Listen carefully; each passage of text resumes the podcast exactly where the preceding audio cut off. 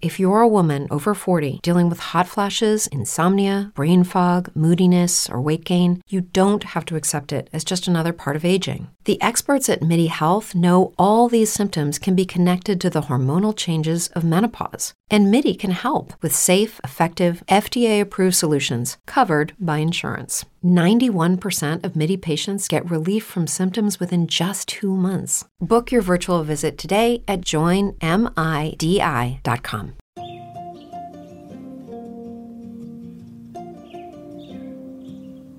Jak przyozdobić dom i taras na czas świąt wielkanocnych? Dziś w programie kilka inspiracji. Posłuchamy o pasji do pszczelarstwa, a także o sposobach leśników na szacowanie populacji poszczególnych gatunków zwierząt w naszych lasach. Sylwia Misiak, zapraszam na lubuski szlak natury. Dokładnie za tydzień Wielkanoc to czas, kiedy wielu z nas lubi wprowadzić do domu więcej roślin. Beata Tokarz ze studia Zieleni Bea podpowiada, co można wykorzystać przygotowując wystrój na święta. Lubuski szlak natury. Zbliżają się święta Wielkanocy. To są takie święta, które też kojarzą nam się z budzeniem się wiosny do życia i budzeniem się natury. I chcemy często właśnie przynieść te, troszeczkę tej, tej wiosny do naszych wnętrz. Na pewno większość z nas kupuje różnego rodzaju rośliny cebulowe, narcyzy, szafirki, żeby przystroić nasze wnętrza.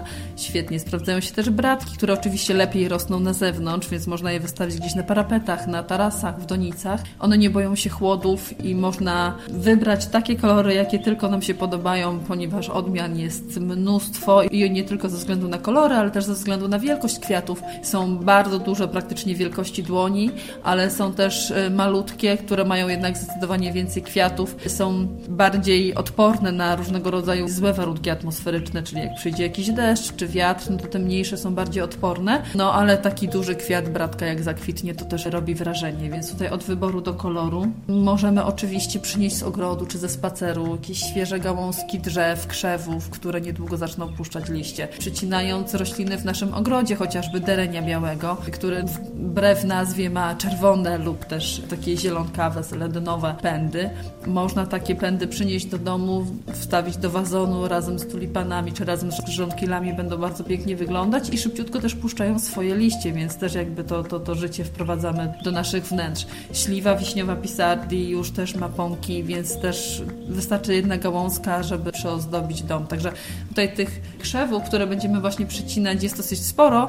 Można właśnie wykorzystać te gałązki, czy to wkładając do wazonu razem z innymi kwitnącymi cebulowymi kwiatami, albo po prostu robiąc na przykład wianek. Wystarczy drut florystyczny, spróbować sformułować tych długich pędów, które mamy z przycinania wierzby chociażby, czy właśnie tych dereni.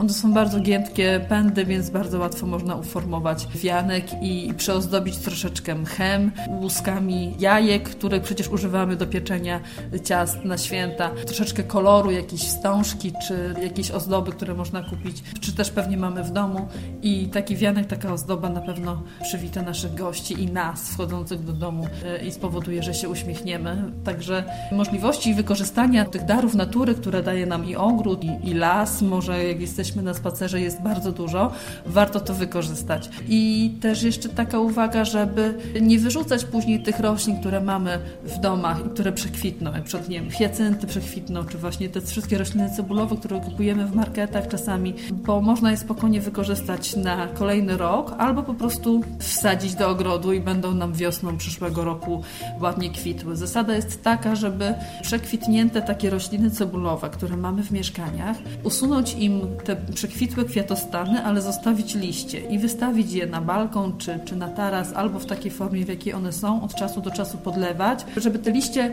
y, nakarmiły cebulę na przyszły rok. I one same po pewnym czasie, najczęściej jest maj, czerwiec, one same po prostu uschną.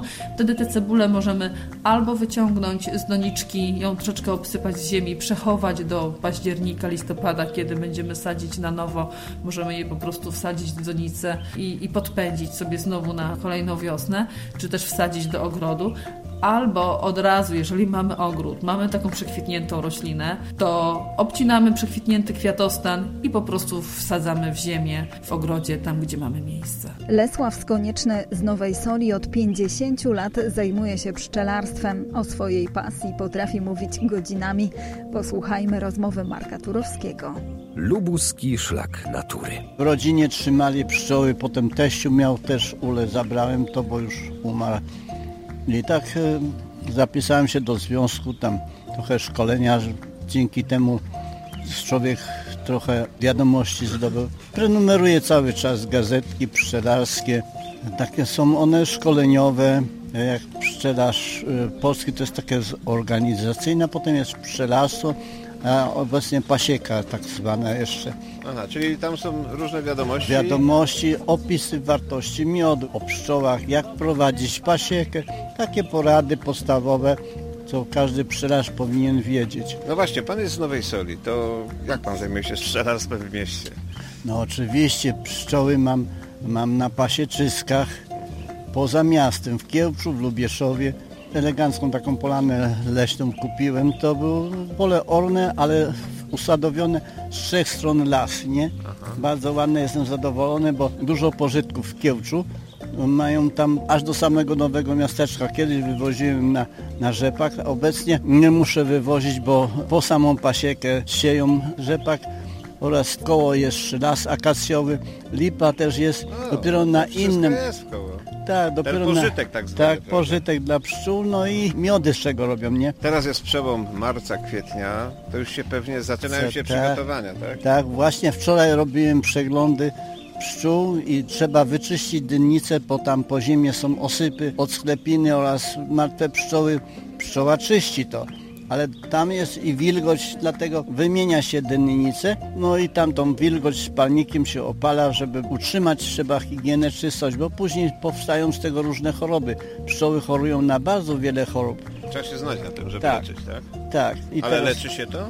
Oczywiście. Są płyny do odkażania sprzętu i uli oraz poddaje się pszczołom różne witaminy też z ciastem wiosenny pobudzający do pracy. Potem jeszcze od 60 lat waroza. Taka wsza, która siada na grzbiecie pszczoły, wypija tą nimfę, krew inaczej po ludzku, nie? I to najbardziej niszczy pszczoły. I to trzeba na okrągło z tym walczyć. To w każdej pasiece się znajduje. Ale pszczoły są teraz y, w tych pasiekach, tak? Właśnie w tych W miejscowościach. ulach, tak. Później na pożytek, jak już się rozwiną, to się wywozi. Na przykład jak przywiezie się pszczołę pod kwiat, ona wtedy da dużo zysku. Jeżeli pszczoła penetruje i szuka sobie w terenie pożytku, no to wtedy taki pszczelarz pożytku nie będzie miał za wiele. Tego miodu nie będzie. Nie będzie tego miodu. Natomiast jak zawiedzę na przykład na grykę, na nawłoć, to wszystko wywozimy pod pożytek. To pszczoła wtedy frunie na kwiatek i do ula ma bliziutko tak, i da tak. dużo pożytków wtedy. Proszę pana, z pszczół mamy taki pożytek, że tak powiem, że jest miód, prawda? Podstawowy jest Podstawowy. miód. A oprócz tego jeszcze zbieramy pyłek, pierzgę ze starych plastrów. Jak likwidujemy, tam bardzo dużo pierzgi jest, to się wydłubuje jeszcze pierzgę. Potem jeszcze propolis. To jest bakteriobójczo. Robi się krople. Ja robię jeszcze maście i kremy z propolisu. I na co to są? To są takie lecznicze, jak usta pękają palce, opryszki, zajady, jak meszki pogryzą. Maście robię na niegojące rany, od leżyny, otarcia, odparzenia. To takie coś goi. Lubuscy leśnicy szukają sposobów na sprawdzenie populacji dzików w regionie. Jednym z nowatorskich rozwiązań są fotopułapki, które w ubiegłym roku rozmieszczono w lubuskich lasach.